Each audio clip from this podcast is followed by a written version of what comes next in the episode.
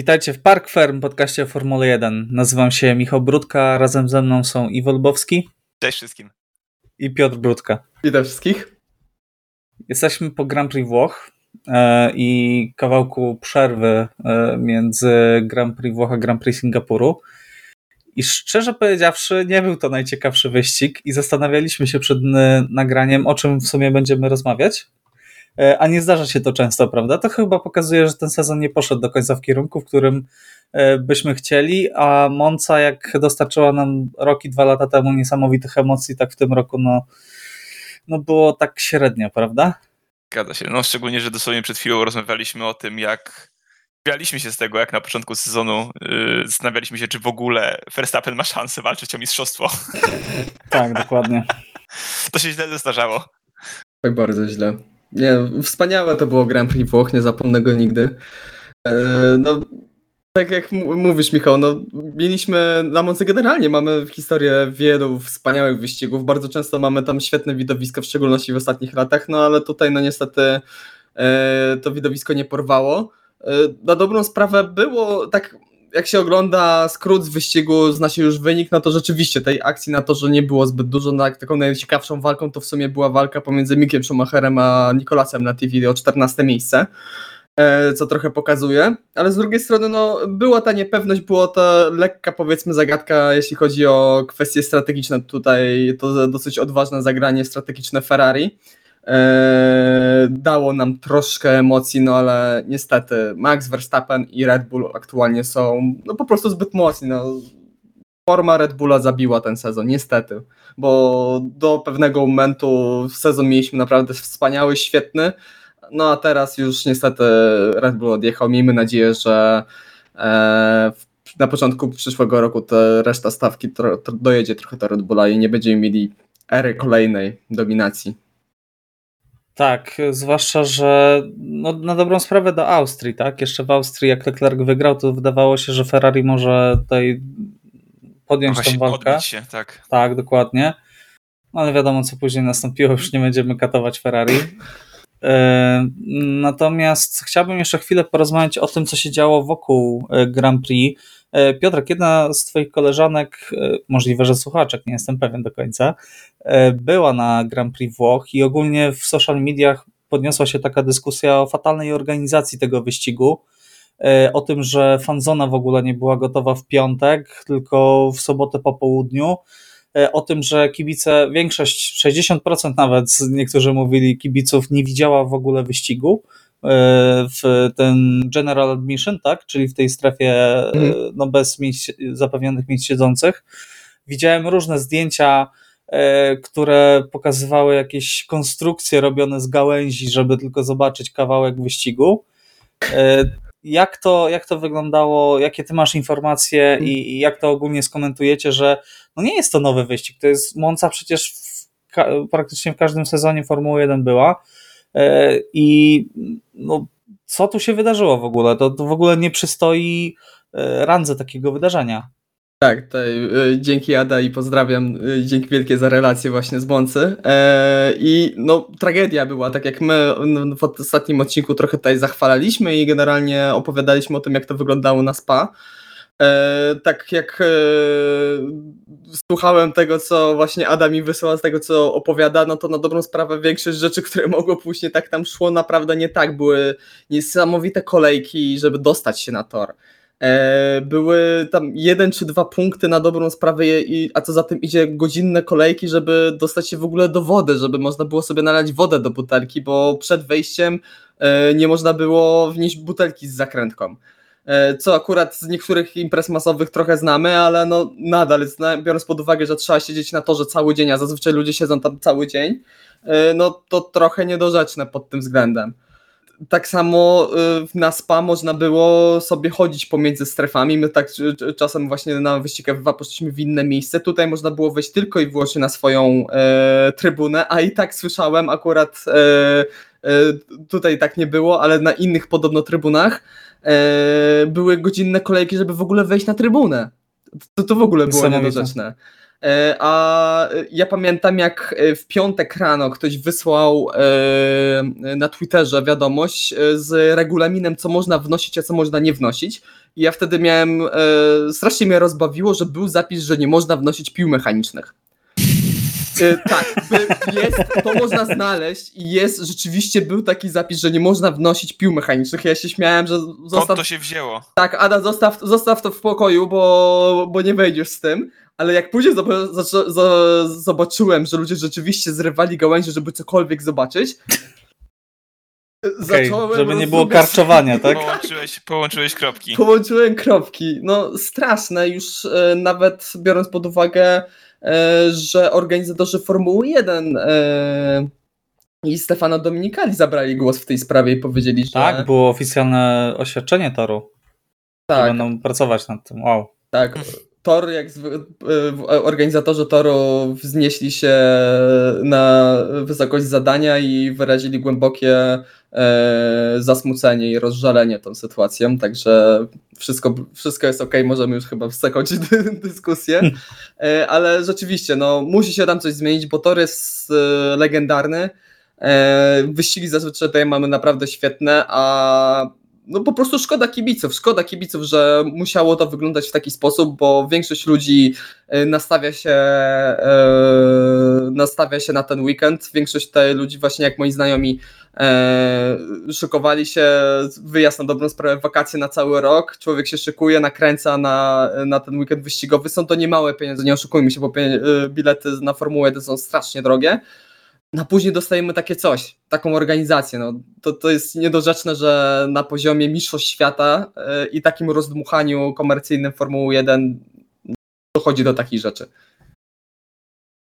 Dokładnie, także no, mam nadzieję, że zostaną wyciągnięte wnioski, bo ja naprawdę jak czytałem o tym, że po pierwsze nie można wnosić zakręconych butelek, to już dla mnie to było zaskoczenie, a drugie, no, naszą największą niedogodnością na SPA było to, że e, właśnie ten kran e, z wodą e, przy naszej trybunie nie działał, ale dosłownie, nie wiem, 100 metrów dalej był kolejny, tak? Tak, musiałem się przejść całe dwie minuty, żeby podejść i praktycznie od razu sobie nalać wodę, ewentualnie stanąć w kolejce i były trzy osoby przede mną, także i tych punktów naprawdę było sporo wszędzie na torze.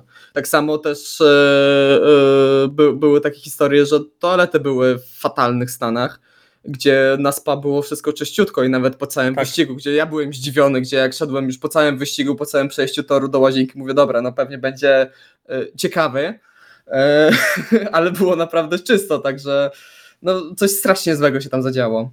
Już nie mówiąc o strajku, e, o połączeniu z torem, jeśli chodzi o połączenie Mediolan-Monza i strajku k- kolejarzy we Włoszech, to, to już w ogóle to był chyba taki Tak. gwóźdź do trumny. No też powiedzieć, że my myśleliśmy o tym, żeby zorganizować sobie taki wyjazd z całej grupy znajomych na Monce i Ja e, czuję się nie zniechęcony. Zniechęcony czuję się na maksa, naprawdę. Już wolałbym, Pomysł upadł. tak, n- na Monce bym pojechał e, na jakąś inną serię, która jest mniej oblegana, tak?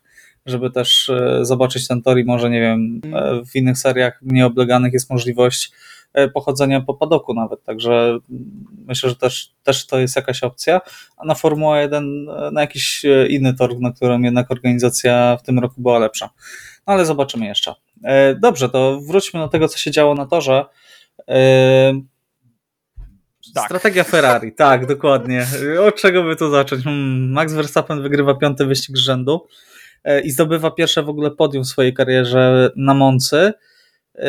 No tutaj przełamał złą serię na tym torze, także nie wiem, co go może jeszcze zatrzymać i myślę, że nie ma co się za bardzo rozwodzić, bo nieważne z którego miejsca Verstappen startuje, to no chyba tylko awaria może mu w tym momencie y, przeszkodzić na tym, żeby wygrać po prostu następne wyścigi, albo jakiś nie, niefortunny na maksa safe, safety car, tak? E, To tutaj musiałaby się zdarzyć sytuacja taką, jaką mieliśmy na początku sezonu, czyli po prostu awaryjność, bo w, każdym, w każdej innej sytuacji nie widzę realnych szans tak naprawdę na, na, na, na, na No. sytuacji. No. Chyba, że zjeżdża Max Verstappen na pit stop, a bolid, który był e, za nim jakoś, nie wiem, 5 sekund, nagle trafia się dwa razy przy dwóch pit stopach safety car, tak? Albo, No tak, nie, Dostaje pit stop al- za darmo. albo nie mogą odkręcić zakrętki, jak to kiedyś Bottasowi się przydarzyło w Monako. No chyba dalej odkręcają tam opony z tamtego bolidu. E, także porozmawiajmy o tym, co, co Ferrari zagrało, bo myślę, że to jest e, dosyć ciekawy temat. E, mamy bodajże na 12 okrążeniu, jeżeli pamięć mnie nie myli, wirtualny safety car po awarii Vettela i Ferrari zdecyduje się, decyduje się zjeżdżać i jechać na de facto dwa pit stopy E, mimo tego tempo Maxa Verstappena jest po prostu za mocne. E, czy waszym zdaniem to była e, błędna strategia, czy powinni jednak, czy po prostu musieli czegoś spróbować, żeby, żeby w jakiś inny sposób spróbować z tym Red Bullem wygrać? Jakie jest wasze zdanie? Tak, jakby podczas oglądania wyścigu, jak i teraz z perspektywy czasu, no wiemy, że ta strategia nie miała racji bytu z tego względu, że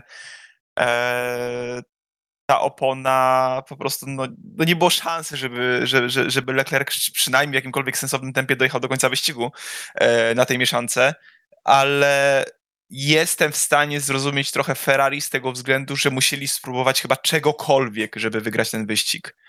Wydaje mi się, że przy sklonowaniu strategii, znaczy jestem przekonany, że przy sklonowaniu strategii e, z obecnym tempem Maxa Verstappena i Red Bulla, no po prostu nie miałby żadnych szans na zwycięstwo. Więc no, to było Lin. Tak, ja szczerze powiedziawszy, tak jak e, przez ostatnie odcinki był Lynch Ferrari praktycznie cały czas, tak teraz e, myślę, że można im ale, ale, ale, ale, ale, nie mówię, że to była dobra decyzja. Nie, a ja myślę, że to była dobra decyzja, naprawdę. Znaczy nie wyszło, ona nie wyszła, ale jestem w stanie powiedzieć brawo Ferrari za tą odważną decyzję, nie, nie szablonową tutaj, e, bo no właśnie, w, on, to jest na dobrą sprawę takie zagranie, tak jak powiedziałeś, w Olin, Myślę, że to nawet nie tyle była kwestia liczenia na, e, e, na, e, na tutaj lepsze tempo, na tutaj, że jak zmienią opony, tak jak finalnie się wydarzyło, że zmienili opony na softy później w końcówce wyścigu na te 20 okrążeń, jeśli dobrze pamiętam przed końcem, to, że dogonią Maxa Verstappena. Myślę, że oni po prostu liczyli na safety car w odpowiednim dla nich momencie bo w przeciwnym wypadku ta strate- y, po przeciwnym wypadku no, skończyło się tak, jak się, się skończyło. Ten safety car nie, tej, y, nie, zagra- nie był w odpowiednim momencie dla, y, dla Ferrari. No i się nie udało, no ale w czystym tempie jakby zagrali taką szablonową, zwykłą strategią, tak jak zagrał czy to Red Bull właśnie, czy to większość stawki. Myślę, że to na spokojnie by Max Verstappen ten wyścig wygra. No niestety pomiędzy nimi jest zbyt duży e, różnica tempa, a pod koniec wyścigu, e, a przy tej strategii pod koniec wyścigu, no Charles Leclerc musiałby się bronić. E, jeszcze, to musiała być jeszcze cięższa obrona niż w przypadku e, tego jako pierwszego zwycięzca na Monce. No dobrze. To w takim razie y, porozmawiamy o tych kontrowersjach, które były z safety carem na koniec. Y, strasznie długo to trwało. To też jest kolejny taki przytyk strony organizacji, tak, na torze, ponieważ y, mieliśmy pięć okrążeń na to, żeby bolid, który znajduje się tuż przy drodze ewakuacyjnej, tak, został ściągnięty i koniec końców nie udało się walki wznowić i jakie jest Wasze zdanie? Czy tutaj e, w jakiś inny sposób powinno to zostać rozwiązane, czy powinna być, bo były głosy komentatorów nawet, żeby w takiej sytuacji wywiesić czerwoną flagę e, mm. i dać kibicom te, po pierwsze start, po drugie e, kilka okrążeń jeszcze walki na torze. Znaczy, Tutaj mielibyśmy sytuację, y, wydaje mi się, bardzo sporną, ponieważ y, też jak oglądałem z paroma osobami na żywo ten wyścig y, przed telewizorem, nie, nie na torze, e, to dyskutowaliśmy na ten temat. E, ja raczej irytowaliśmy się na to, jak bardzo rozczarowujące zakończenie nas czeka, e, ale czerwona flaga, tak bardzo chcielibyśmy ją zobaczyć, tak byłaby moim zdaniem zupełnie nieuzasadniona pod kątem całej organizacji wyścigu jasne, to byłaby świetna gratka dla fanów i zgadzam się z tym, że na pewno wyścig miałby ciekawą końcówkę, prawda, po restarcie i jakbyśmy zobaczyli sobie przynajmniej około 3, 3, 3 czy nawet 2 okrążenia, ale nie było żadnego sensu pod kątem bezpieczeństwa, żeby czerwoną flagę wywieszać. Tak naprawdę. Więc e, nie dziwię się, że tej czerwonej flagi nie było. E, I też jestem w stanie, tak jak mi się, ten, oczywiście ta końcówka mi się bardzo nie podobała, to była najgorsza końcówka wyścigu, jaką widziałem do tej pory. E, szczególnie, że dużo oczekuję od Moncy co roku, mhm. E, ale wydaje mi się, że przez pozycję, w której stał samochód, no jestem w stanie zrozumieć, że nie w każde miejsce dźwig jest w stanie tak szybko dojechać i biorąc pod uwagę, gdzie się mieści ten tor. Także no, nie chciałem tego oglądać. Jestem w stanie trosze, troszkę zrozumieć porządkowych, aczkolwiek yy, na pewno mogło pójść lepiej. Piotrek, tam jeszcze inna kontrowersja była, że był dźwig i yy, nie była jeszcze stawka zbita, tak? Dobrze tak, pamiętam? Tak, tutaj było właśnie to było strasznie dziwnie to wyglądało. Sam, tak, faktycznie, sam samochód bezpieczeństwa jeszcze to też nie było. Tak, bo na początku y, sam samochód bezpieczeństwa, który niby się pokazał, ale nie mógł jakoś złapać Maxa Verstappena, koniec końców to, to jest dziwne w ogóle, że y, też na dobrą sprawę ta decyzja padła dosyć szybko, bo wiadomo było, że, e, że mamy, że samochód stoi, że nigdzie się już nie ruszy z, y, tutaj samochód Sebastiana Fettela, e, znaczy Daniela Ricciardo, przepraszam, a na dobrą sprawę po, dopiero przejechaliśmy okrążenie i wtedy padła decyzja o pełnej neutralizacji.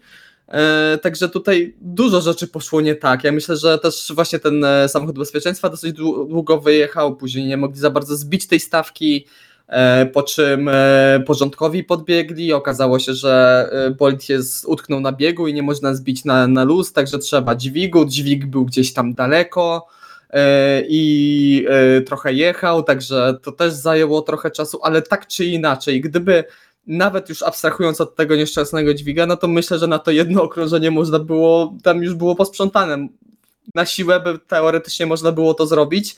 E, tutaj FIA e, i dyrektor wyścigu się tłumaczy tym, że zostało to e, przeprowadzone zgodnie e, z regulaminem, czyli trochę inaczej jak mieliśmy to w przypadku Abu Dhabi e, w zeszłym roku. E, no ale no, myślę, że tutaj można mieć pretensje za opieszałość e, w decyzji wyjazdu samochodu, bezpieczeństwa, zbicia tej stawki i po prostu ściągnięcia tego samochodu szybszego. Tylko tyle. No ja też się tutaj nie zgadzam, że powinna być czerwona flaga, bo e, no mielibyśmy z jednej strony. Chcielibyśmy ją, chcielibyśmy ją, prawda? Zobaczyć. Czy dla widowiska tak, byłaby dobra? Dla mnie czerwona flaga powinna być tylko w sytuacji, kiedy trzeba naprawić barierę, tak?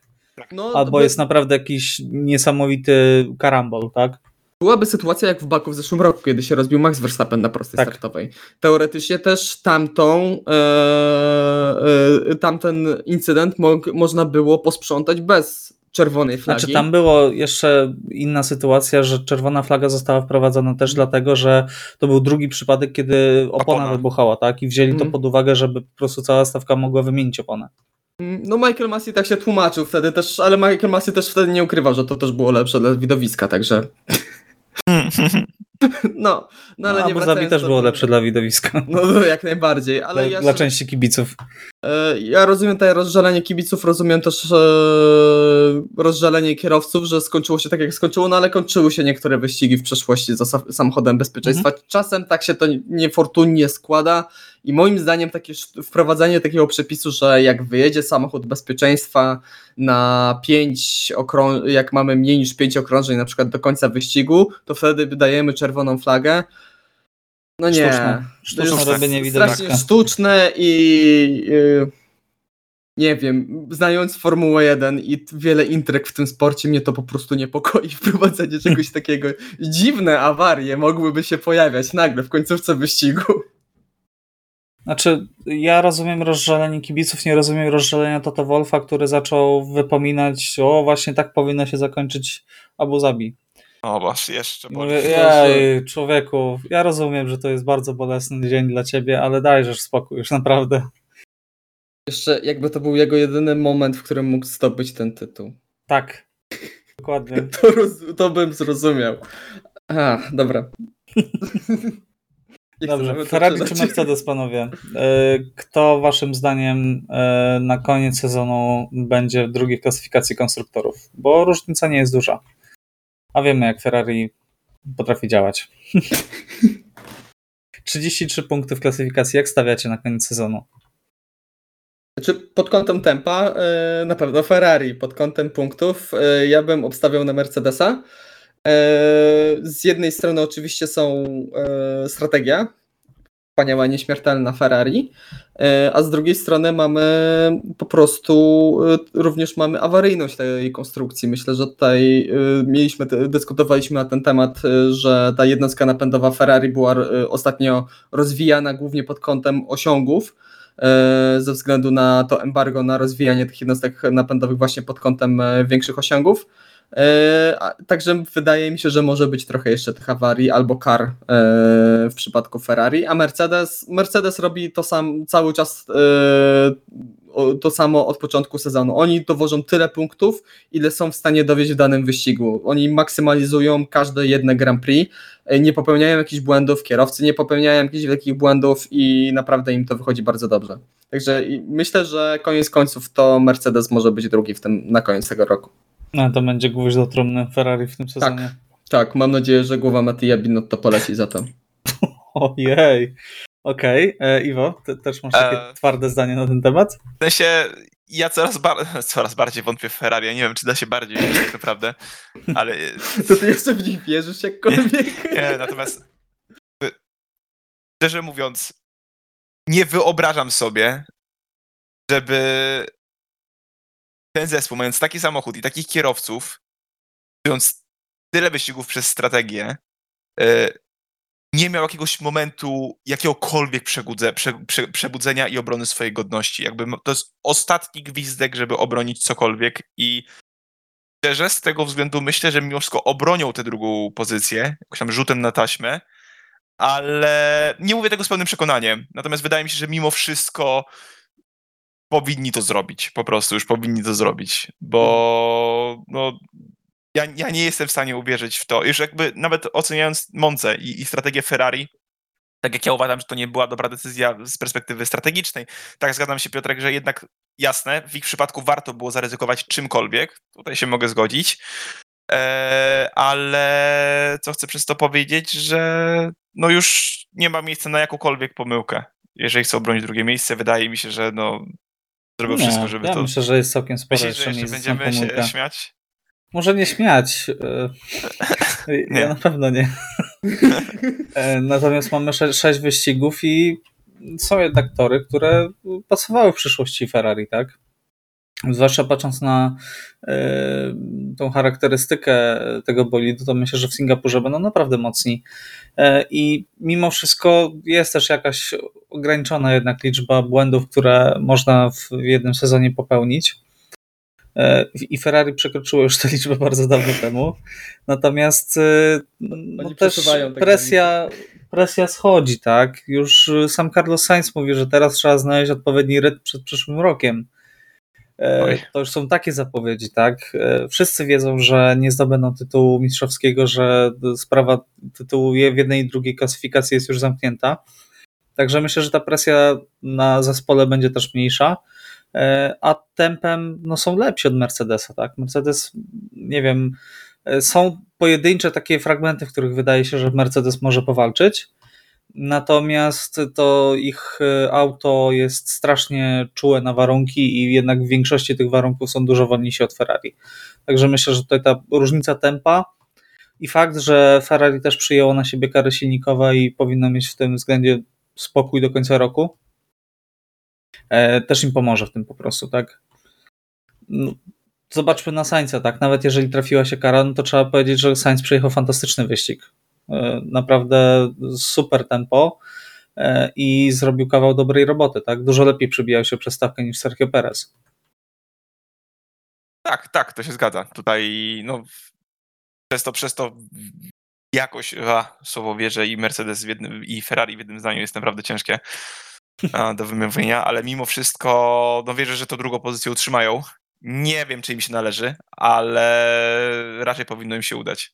Znaczy tak, no to, to jest jasne, że jeśli Ferrari straci tę drugą pozycję na koniec sezonu, no to na tylko i wyłącznie własne życzenie i na skutek własnych głupich błędów.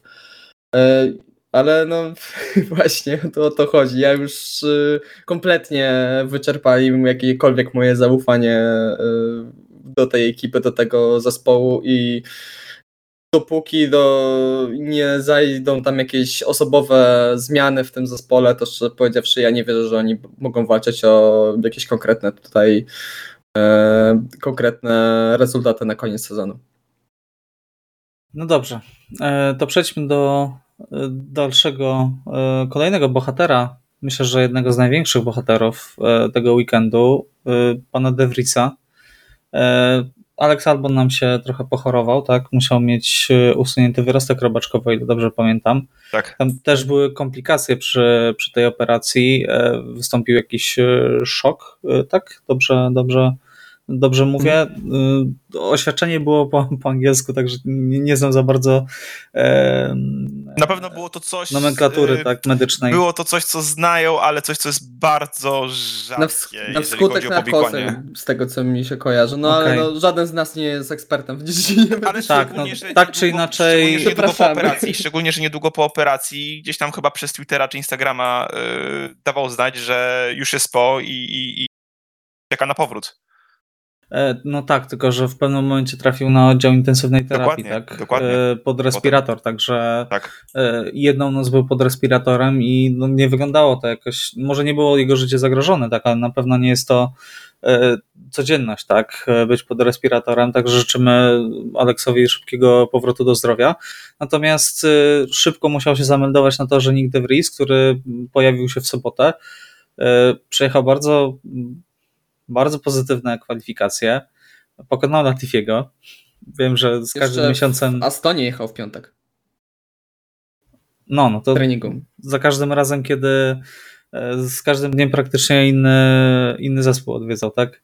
Mhm. Bo na co dzień jest przecież y, testowym Mercedesa, on tam najczęściej jest widoczny, także w czwartek pewnie siedział w motorhomie Mercedesa, w piątek był na treningu w Astonie, a w sobotę i w niedzielę w Williamsie, także no, tutaj e, obskoczył trzy ekipy w jeden weekend e, i pojechał fantastycznie, naprawdę, jak na e, debiutanta, który no, nie miał żadnego, żadnej praktycznie styczności z tym bolidem, dojechać w punktach, no zrobił to, czego Latifi nie potrafił zrobić przez cały przez cały sezon, tak? Dzięki czemu e, Latifi w stawce 20 kierowców jest na, jest na 21 miejscu. Piękna statystyka. Tak. Ale tak, naprawdę wielkie słowa uznania do Nika i też wydaje mi się, że to też pokazuje jak jak świetnie przygotowuje e, Formuła 3, Formuła 2 e, tych młodych kierowców. No, nikt nie jest taki młody, on ma 27 lat, także trochę już e, tych lat ma na karku, ale jak świetnie przygotowuje tych zawodników do motorsportu i później na dobrą sprawę jest w stanie właśnie taki Nick DeVries, co, co do, oczywiście jest to mistrz Formuły 2, ja osobiście do niego nie byłem przekonany, bo to mistrzostwo zdobył no, w trzecim sezonie swoim, także już trochę tam e, w tej Formule 2 pojeździł, e, ale jest to też e, mistrz Formuły E, także ma, ma osiągnięcia w motorsporcie. I naprawdę, naprawdę fenomenalny wyścig, biorąc pod uwagę, jak mało właśnie czasu miał, żeby się przygotować do tego wyścigu. No też pamiętamy w zeszłym sezonie, jak Robert Kubica też tak z doskoku wchodził do Alfa Romeo.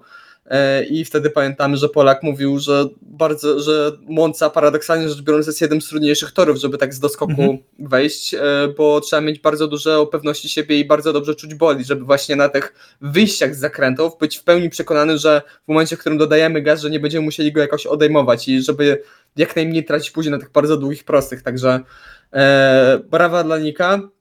No i myślę, że tak jak Jakiś czas temu nikt go za bardzo nie rozpatrywał pod kątem jazdy w Formule 1, a jeżeli były jakiekolwiek plotki, to każdy to z przymrużeniem oka na to patrzył. Tak tutaj jego notowania no, wystrzeliły w kosmos.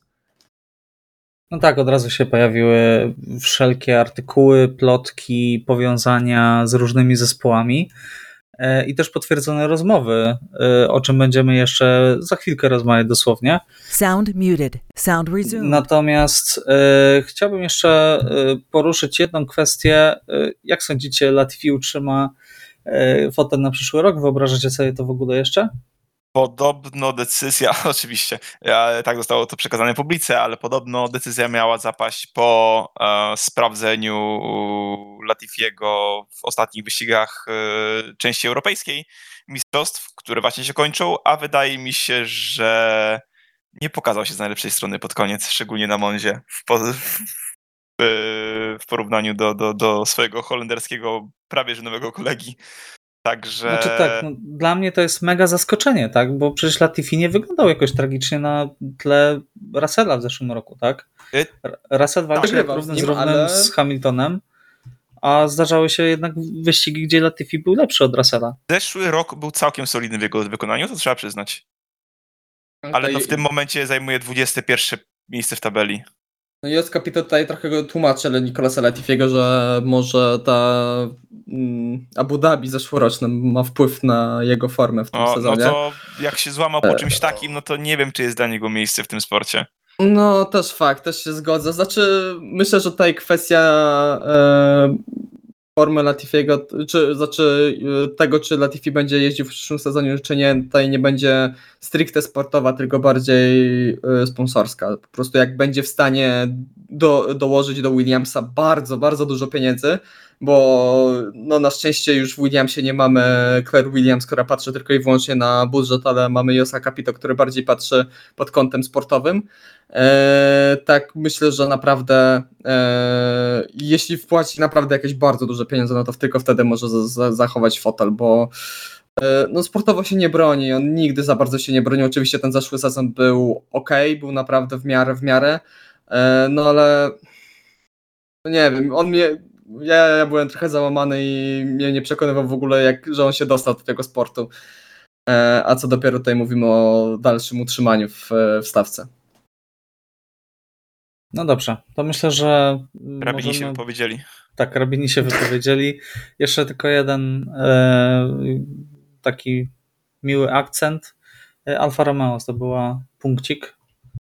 Przełamanie dla tego zespołu, tak. Spojrzałem, spojrzałem przed odcinkiem na klasyfikację konstruktorów i pamiętam, jak jeszcze trzy miesiące temu mówiliśmy, że no, e, Alpin, McLaren i Alfa Romeo to są trzy zespoły, które będą walczyć o te mm, czwarte miejsce, tak? I w tym momencie Alpin ma 125 punktów, a Alfa Romeo 52 gdzie wtedy Al, Alpin miało 53, a Alfa 51, także no stanęła Alfa niesamowicie z rozwojem i ze zdobywaniem punktów, ale może to będzie jakieś przełamanie dla tego zespołu, także uznałem, że trzeba, trzeba o tym wspomnieć. Czy chcielibyście coś jeszcze dodać e, na temat Grand Prix Vogue, bo myślę, że też nie ma za, za bardzo co przedłużać. Mieliśmy, Okej. chyba, mieliśmy chyba zbyt dużo ciekawych wyścigów w poprzednich latach, szczególnie dwa, dwa wcześniejsze. Także zapłaciliśmy w tym roku, prosimy o solidny za rok. Dobrze, to przejdźmy dalej, bo jest jeszcze parę tematów do omówienia. Silly Season to jest rzecz, która ratuje nudne sezony e, w drugiej, jego, e, w drugiej ich części. E, Najnowsze plotki mówią, że Colton Herta odpada. Jeszcze w poprzednim odcinku mówiliśmy, że prawie to jest dogadane, czekają tylko na ostateczną odpowiedź od FIA i mm, FIA chyba nie wyraziła zgody po prostu. E, Dlatego ten temat e, Coltona Herty odpadł. E, Natomiast teraz rozwiązaniem ma być właśnie De Vries, który potwierdził, że rozmawiał z Helmutem Marko. Bardzo prawdopodobne, że wyląduje w Alfie Tauri w miejsce Pierre Gasly'ego, który jest faworytem do objęcia fotela w Alpine. Ale o tym, co się dzieje w Alpine, to jeszcze za chwilkę porozmawiamy. Jestem ciekaw Waszej opinii. Czy szkoda, że Colton Herta nie wystartuje? E, Czy siedmiokrotny zwycięzca wyścigów e, w Indykarze powinien mieć e, super licencję, czy, e, czy jednak ten system, który, który obowiązuje obecnie jest, jest ok i powi- miał po prostu wystarczającą ilość okazji, żeby te punkty uciłać? No, w tym przypadku nie chciałbym robić wyjątków. Eee, więc wydaje mi się, że nie jest to odpowiedni moment, żeby Colton Herta wszedł do sportu, szczególnie, że mamy kierowców e, aktualnie z superlicencją, którzy nadają się do, do wejścia do stawki, e, więc, więc nie, ja nie będę żałował. Y, Ta decyzja, tak jak miałaby być przeforsowana, no raczej byłaby z oczywistych względów przeforsowania e, zrobiona, ale no nie, nie, nie, nie. Ja bym jeszcze chwilę poczekał. Jeżeli ma być dla niego miejsce, to wydaje mi się, że dobrym, y, dobrą sytuacją by było to, gdyby faktycznie e, miał super licencję najpierw. A tego, co kojarzę, jedynie y, szansy na to ma w serii, której chyba nawet nie wiadomo, czy będzie wystarczająca ilość kierowców, żeby w ogóle się odbyła w tej kategorii. Także, Super. Także... No, Jest takie ciłanie punktów tych e, azjatyckich F4. Tak, tak, tak, tak, tak. Tam pamiętam, że tam były zasady właśnie co do, kon, konkretnie co do ilości kierowców i dopiero w tej zależności będzie ilość punktów y, przypisywana, bądź czy w ogóle one będą przypisywane. Także dużo niewiadomych i byłoby to robione moim zdaniem troszeczkę za bardzo e, szaleńczo. Piotrek, jakie jest Tak. twoje zdanie? Tak czy nie dla Coltona Herty? Znaczy, y, ja też spotkałem się z takimi argumentami na Twitterze, że y, biorąc pod uwagę ten, ten aktualny sezon, że gdybyśmy wyłączyli y, wyścigi na owalach, to wtedy Colton Herta byłby tam jakoś bardzo wysoko, chyba tam trzecie czy czwarte miejsce w klasyfikacji generalnej IndyCara i na tej zasadzie też chcieli trochę podciągnąć te, tutaj robić ten wyjątek. E, znaczy, ja myślę, że no, nie skreślałbym Coltona Herty jako e, jako tutaj e, jako kierowca Kandydata na generalnie. przyszły rok na tak, przykład. tak, kandydata, tylko że no po prostu nie zdobędzie te punkty. Myślę, że, że wartałoby trochę przemyśleć e, system punktowy, e, jak te punkty i za jakie, e, ile punktów za daną e, serię można zdobyć. E, No bo mimo wszystko, oczywiście w F2 jest e, serią taką bezpośrednią, towarzyszącą, jeździmy na tych samych torach, na bardzo podobnych oponach i ta seria już już to od lat widzimy, że ta seria świetnie przygotowuje tych kierowców e, do Formuły 1. Ciekawe jakby to wyglądało ze strony IndyCara, no tutaj ciężko się w ten sposób e, wypowiedzieć, bo jak dotychczas no, mieliśmy transfery w drugą stronę, że to kierowcy zazwyczaj już, którzy kończyli karierę w Formule 1, właśnie część z nich e, udawała się do IndyCarów. E, no ale jak patrzę na ten system punktowy, no to są jakieś takie śmieszne rzeczy w stylu za zwycięstwo w hypercarach w WEC-u dostajemy tyle samo punktów, co za zwycięstwo w Formule 3. No jest to głupota w pewnym sensie. Albo no, są takie naprawdę dziwne, dziwne rzeczy, dzi- dziwne momenty w, tej, w tych tabelkach, że na dobrą sprawę człowiek się zastanawia, no bez przesady. Tutaj na przykład Super Formuła, nie wiem, kojarzycie tą serię azjatycką? Oczywiście. Tak. tak. To jest tyle samo punktów za zwycięstwo, co w regionalnych y, y, formułach, czyli na dobrą sprawę takie F4 regionalne. Okej, dobra. No, moim zdaniem warto coś zrobić. No jest to faworyzowanie tak tego głównego nurtu, który jest y, bezpośrednią taką ścieżką idealną dla kierowcy, który sobie wymyślił FIA, tak? I te regionalne serie, jakieś trochę egzotyczne, no nie do końca się w to wpisują, tak? I Przepraszam. może dlatego. Tak? Przepraszam, za zwycięstwo w Super form- Formule y, jest tyle samo punktów, co za zwycięstwo w Frece. Także, no. Nie No, za niewiele wysoko. lepiej. nie, nie za wysoko. no nie. Tam 15-latkowie we Frace jeżdżą, tak? No tak, już Helmut No. Marko kiedyś uznał, że Super Formuła to jest y, dobra y, kategoria juniorska. I wysłał tam swoich juniorów Red Bulla. Pamiętamy, jak to się skończyło. Coś musieli robić, tak? Dobrze. e, Devry Alfa Tauri. e, Tylko, że to nie jest też oczywiście do końca pewne, tak? Bo to są plotki. Jeszcze różnie się to może e, potoczyć e, i myślę, że to jest ten moment, w którym powinniśmy przejść do e, fantastycznego Alpin, które po prostu wymyśla takie różne historie, że to jest no pięknie się to czyta, tak? Otóż wpadli na świetny pomysł, jako że Gasly jest faworytem, to zrobili prywatne testy na Hungaroringu, w których jeździ Giovinazzi, De Vries i Duchan. Się jeszcze podobała plotka, w których, e, ta początkowa, w których e, przedstawiony był Fetel jako jeden z kierowców, który ma Tak, jeździć. bo jeszcze Tak. tak pierwotnie No, był Ja Schumacher. spadłem z krzesła w tym momencie, naprawdę, jak zobaczyłem tego Fetela. Tam ile oni musieliby mu zapłacić, po prostu. No, tak. Tak, pierwotnie jeszcze w tym gronie, właśnie pomijając Fetela, bo Fetel dosyć szybko spadł z rowerka, jeśli chodzi tutaj o plotki, e, ale był jeszcze właśnie Colton Herta i Mick Schumacher dosyć długo w tych, e, miał się znaleźć w tym gronie. No ale Dobrze. Giovinazzi, gość, No który nie właśnie. zdobył punktów w Formule E. No bądźmy poważni, no. No ale ma doświadczenie w Formule 1, także no... Super. No, nie potrafił objechać dziadka Raikkonena. No, ale Ale to Raikkonen. no, trochę tak. No. Znaczy, ja, ja, ja, ja nie jestem za tym, żeby Giovinazzi Znaczy, okej, no De Vries rozumiem, bo rewelacja jednego weekendu, tak? Duchan, no własny junior. No i, Tak. i w dodatku, w dodatku De Vries jest objeżdżony. No, pojeździł trochę w Gasly, 2. wiadomo, naturalny wybór, tak? Bo Francuz, francuski zespół, solidny kierowca z kierowca. wielkim potencjałem, tak? No, ale grawitacji, no.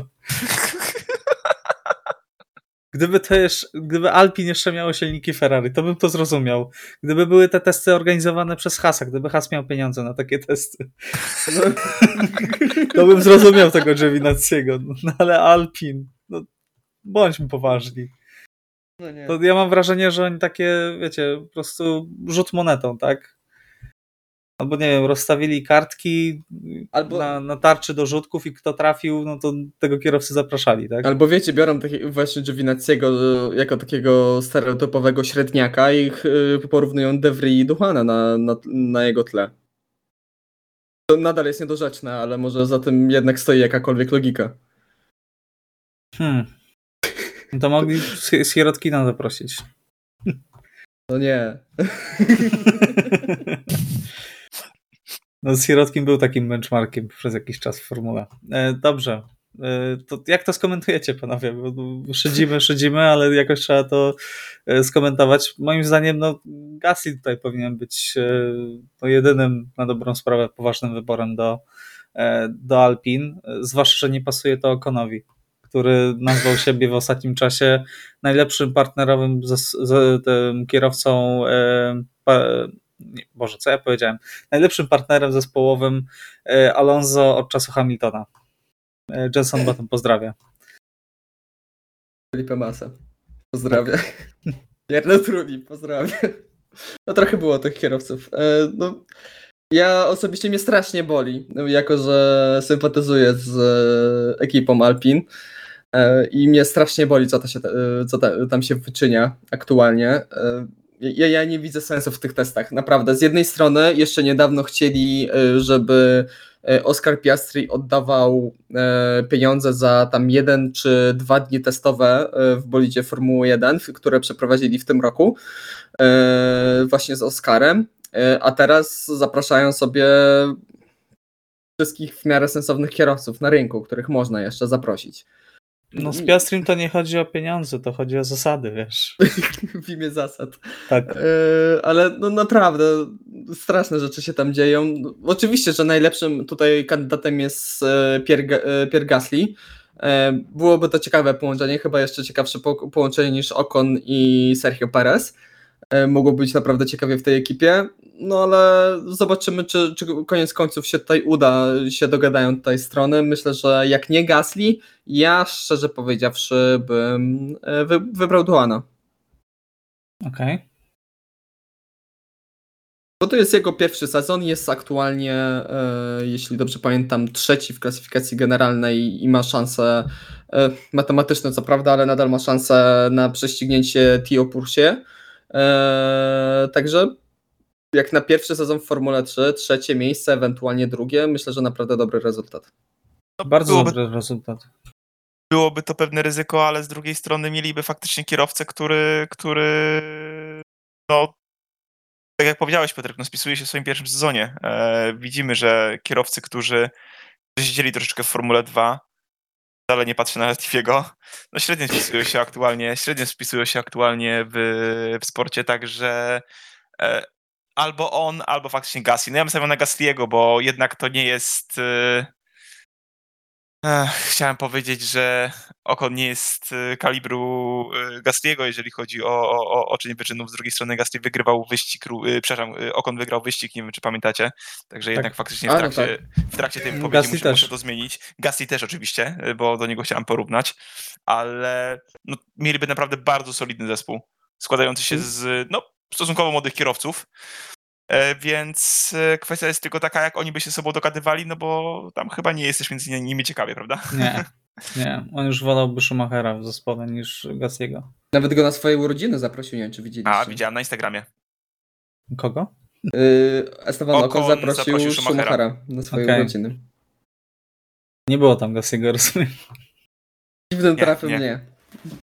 Nie wiadomo Nie wiem, dlaczego. się, nie wiem, jak to się stało. Ró- różnie się układają te relacje między kierowcami. Ja pamiętam y, pożegnane y, przyjęcie, y, pożegnaną imprezę Ma- Marka Webera z Formuły 1, gdzie podobno Sebastian Vettel przez większość czasu siedział tuż przy wyjściu e, na zewnątrz, siedział e, motorhomu i pa- patrzył w telefon cały czas.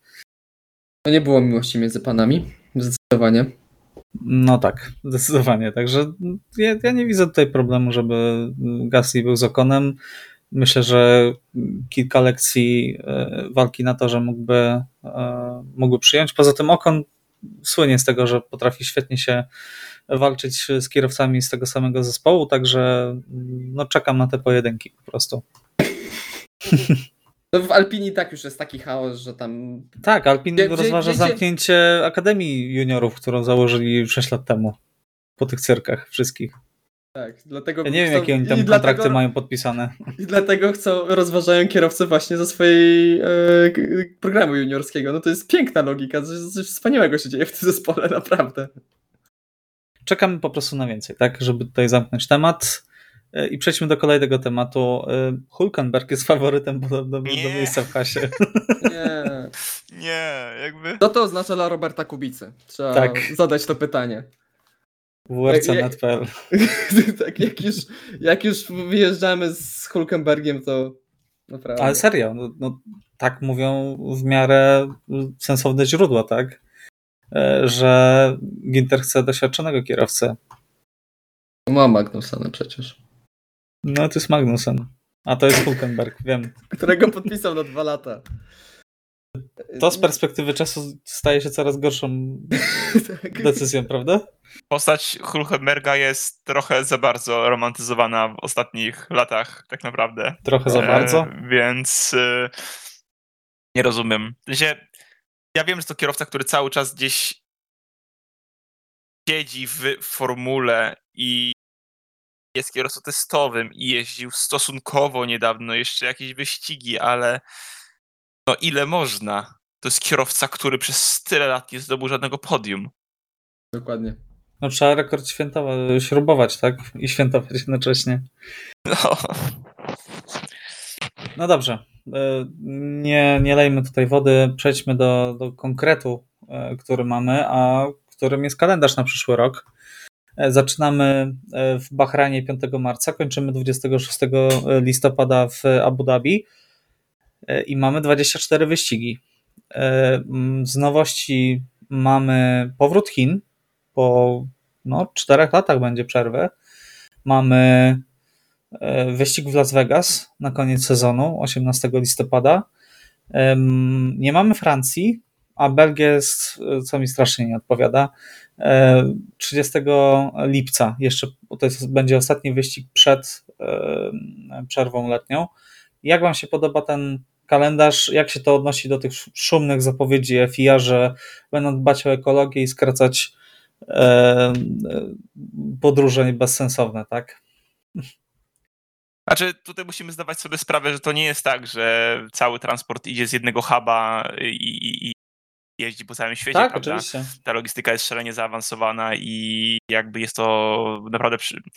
wydaje się przynajmniej e... przemyślane skąd e... czy te motorhomy, czy całe te zestawy logistyczne się przemieszczają do którego miejsca docelowego, więc to na pewno, nie, na pewno jest tym głębsza logika, ale patrząc faktycznie stricte na te przemieszczenia kierowców samochodów po całym świecie, nawet y, właśnie samych tych, można powiedzieć, to wygląda to troszeczkę absurdalnie, szczególnie, szczególnie sama końcówka.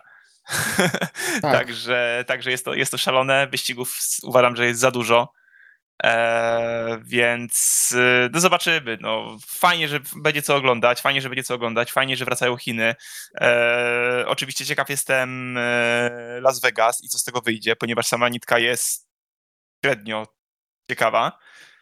No ja już się nie mogę doczekać do wstania o 7 rano, bo wyścig żeby będzie o ob- żeby 7 obejrzeć- rano żeby w niedzielę w ko- pod koniec listopada, kiedy oby nie, ale już będzie rozstrzygnięte mistrzostwo. To jest po prostu coś, na co bardzo czekam w przyszłym roku. Stajesz o 7 rano, żeby zobaczyć nocny wyścig. Tak, to, to, to będzie surrealizm. Tak.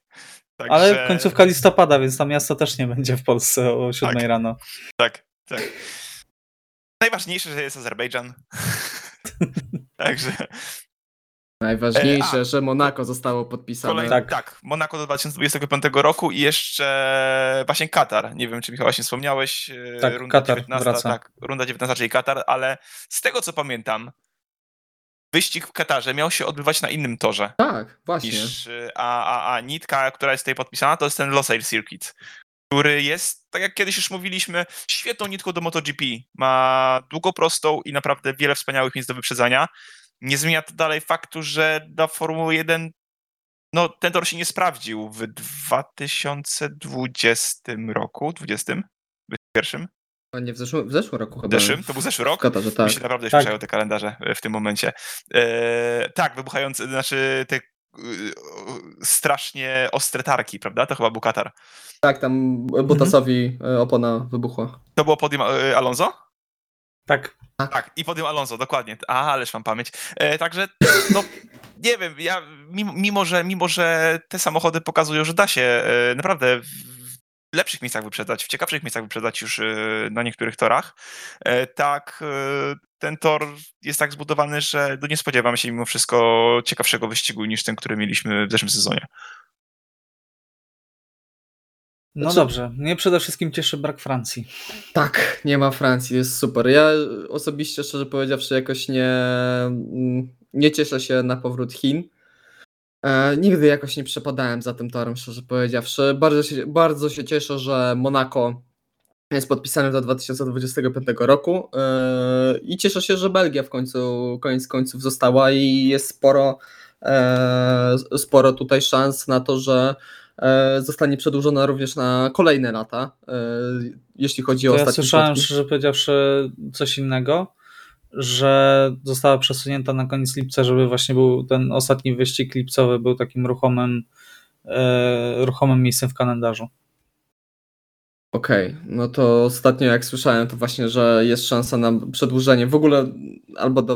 Yy, Znaczy ja trzymam kciuki, Tak. nie, tak, tak, tak, tak. To jest w Po ogóle, tym pięk, roku jeszcze bardziej. Tak w ogóle pięknie, jak yy, F1 załatwiła SRO w tej serii GT, które, bo wcześniej w, w ten weekend się miał odbywać wyścig 24-godzinny na SPA, e, który też się w sumie cieszy bardzo dużym zainteresowaniem. Organizatorzy musieli przenieść ten wyścig i przy okazji musieli zmienić 13 innych rund, jeśli chodzi, bo takie komplikacje w kalendarzu tam nastały, także bardzo kulturalnie ze strony Formuły 1, ale tak jeszcze o, do temat, jeśli chodzi o temat e, e, tego, jak kompaktowy jest ten e, kalendarz, no ja myślę, że jak cały czas mówimy o ograniczeniu kosztów, o zbijaniu tych kosztów w Formule 1, to właśnie może warto by poszukać cięcia kosztów w logistyce Mhm. I w przemieszczeniu tego wszystkiego, żeby nie musiało być różnych ekip, różnych jakichś hubów, różnych e, ciężarówek, różnych e, samolotów słanych w inne części świata, żeby się wyrobić na e, tak świetnie skonstruowany kalendarz, że e, 30 kwietnia jesteśmy w, Maja, w Azerbejdżanie, a 7 maja jesteśmy w Miami, po czym 21 maja jesteśmy w, we Włoszech. No, ja, ja tego nie rozumiem cały czas, naprawdę. No, albo jedziemy do USA, tydzień później jesteśmy w Meksyku, tydzień później jesteśmy w Brazylii, na innym kontynencie i wracamy później do USA. I lecimy do Abu Dhabi. No właśnie. Pozdrawiamy, tak? Logikę. Znaczy, Dla mnie mówiąc, osobiście ja jestem- ja kalendarz powinien się zamykać. yy, Dla mnie osobiście kalendarz powinien się zamykać w 20-22 rundach max. Mhm. 24 to już jest A naprawdę tak. za dużo. To się zgadza, ale to co chciałem powiedzieć, to ja jestem w stanie zrozumieć rozstrzał rund w Stanach, mimo wszystko. Eee, Jest to no, raz, że dwa zupełne końce e, kontynentu prawie, że. E, Dwa, e, no może są fani, którzy chcą pojechać na jeden i drugi wyścig. Nie, no, Więc... wiadomo, że tam e, zrobić, nie wiem, wzbić wszystkie trzy wyścigi, jak już mamy trzy wyścigi w jednym kraju, e, to zbijanie ich, nie wiem, runda po rundzie byłoby średnio atrakcyjne do Mhm, fanów, bo po prostu tak. by się bilety nie sprzedały. E, Teraz na Formułę 1 by się bilety nie sprzedały. Piotrek. No w sumie racja. Lu- 150 tysięcy ludzi się zapisało, zapłaciło 7 dolarów, żeby w ogóle wpisać się w, w linię do biletów na Las Vegas, a ty mówisz, żeby się bilety nie sprzedały. Bardziej chodzi o to, że pewnie oglądalność by się Mhm. była tak dobra, tak? A wiadomo, cash is king, tak? No dobrze, czy chcielibyście coś jeszcze dodać, czy, czy powoli kończymy i zajmujemy się Singapurem? Też że zajmujemy się. Tak, Tak. tak, że nie oznacza zgodę. Tak, y, słuchajcie, wracamy do Singapuru. Nie wiem jak wy, ale ja jestem strasznie tym po, faktem podjarany, bo uwielbiam ten tor. Y, uwielbiam y, tę nitkę. Y, uwielbiam to, że jest to najdłuższy wyścig w całym kalendarzu i wielokrotnie y, przez różne safety cary no, było ograniczenie czasowe. E, Czego się spodziewacie? Ja spodziewam się fantastycznych kwalifikacji i wielu różnych ciekawych sytuacji na torze, bo kierowcy dawno na tym torze nie jeździli.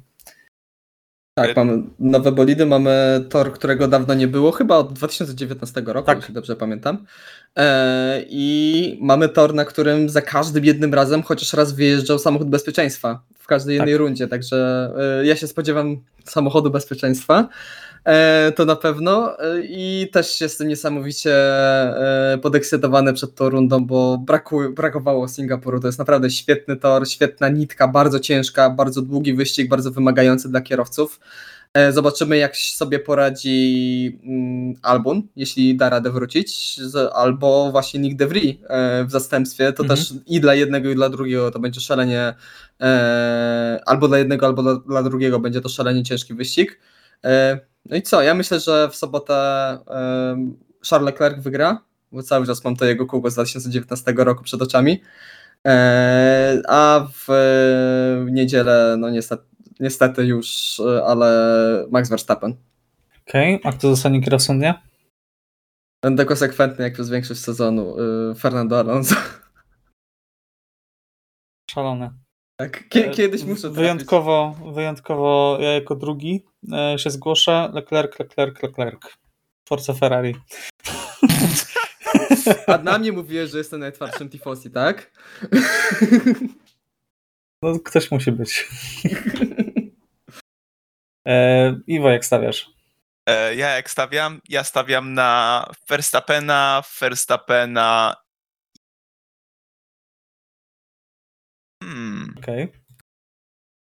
hmm. Jestem jak ten klient w Macu, który czeka w długiej kolejce i dopiero na końcu podejmuje decyzję. Albo starsza osoba w mięsnym. Albo, dokładnie. E, niech będzie Mick Schumacher. Bo tak mu świetnie idzie zawsze na torach ulicznych, prawda? Tak, jakby wiem, wiem, że teraz, wiem, że teraz się uda. Okej, dobrze. E no, strzelam, nie będę to był strzał. Nie wiem, czy zauważyliście. No dobrze. E, To ja się zobowiązuję na następny e, odcinek już zaktualizować i podliczyć wszystkie punkty, bo nadal tego nie zrobiłem. E, Także życzymy Wam udanego wyścigu. Mm, Pamiętajcie, że. A ty jak s- No ja powiedziałem. Leclerc, razy to nie był żart. To, to nie był żart. Ja A, całkowicie na serio też, to okej. mówię. też, też myślałem, że to nie był żart. Tak, także życzymy Wam e, udanego wyścigu, e, żeby pojawił się znowu safety car, e, nie wywołany przez knowania jednego z zespołów. Natomiast to Grand Prix Włoch i karuzeli transferowej rozmawiali Iwo Lubowski, Dzięki, do usłyszenia. Piotr Brudka Dzięki, cześć. i Michał Brudka. Trzymajcie się, cześć.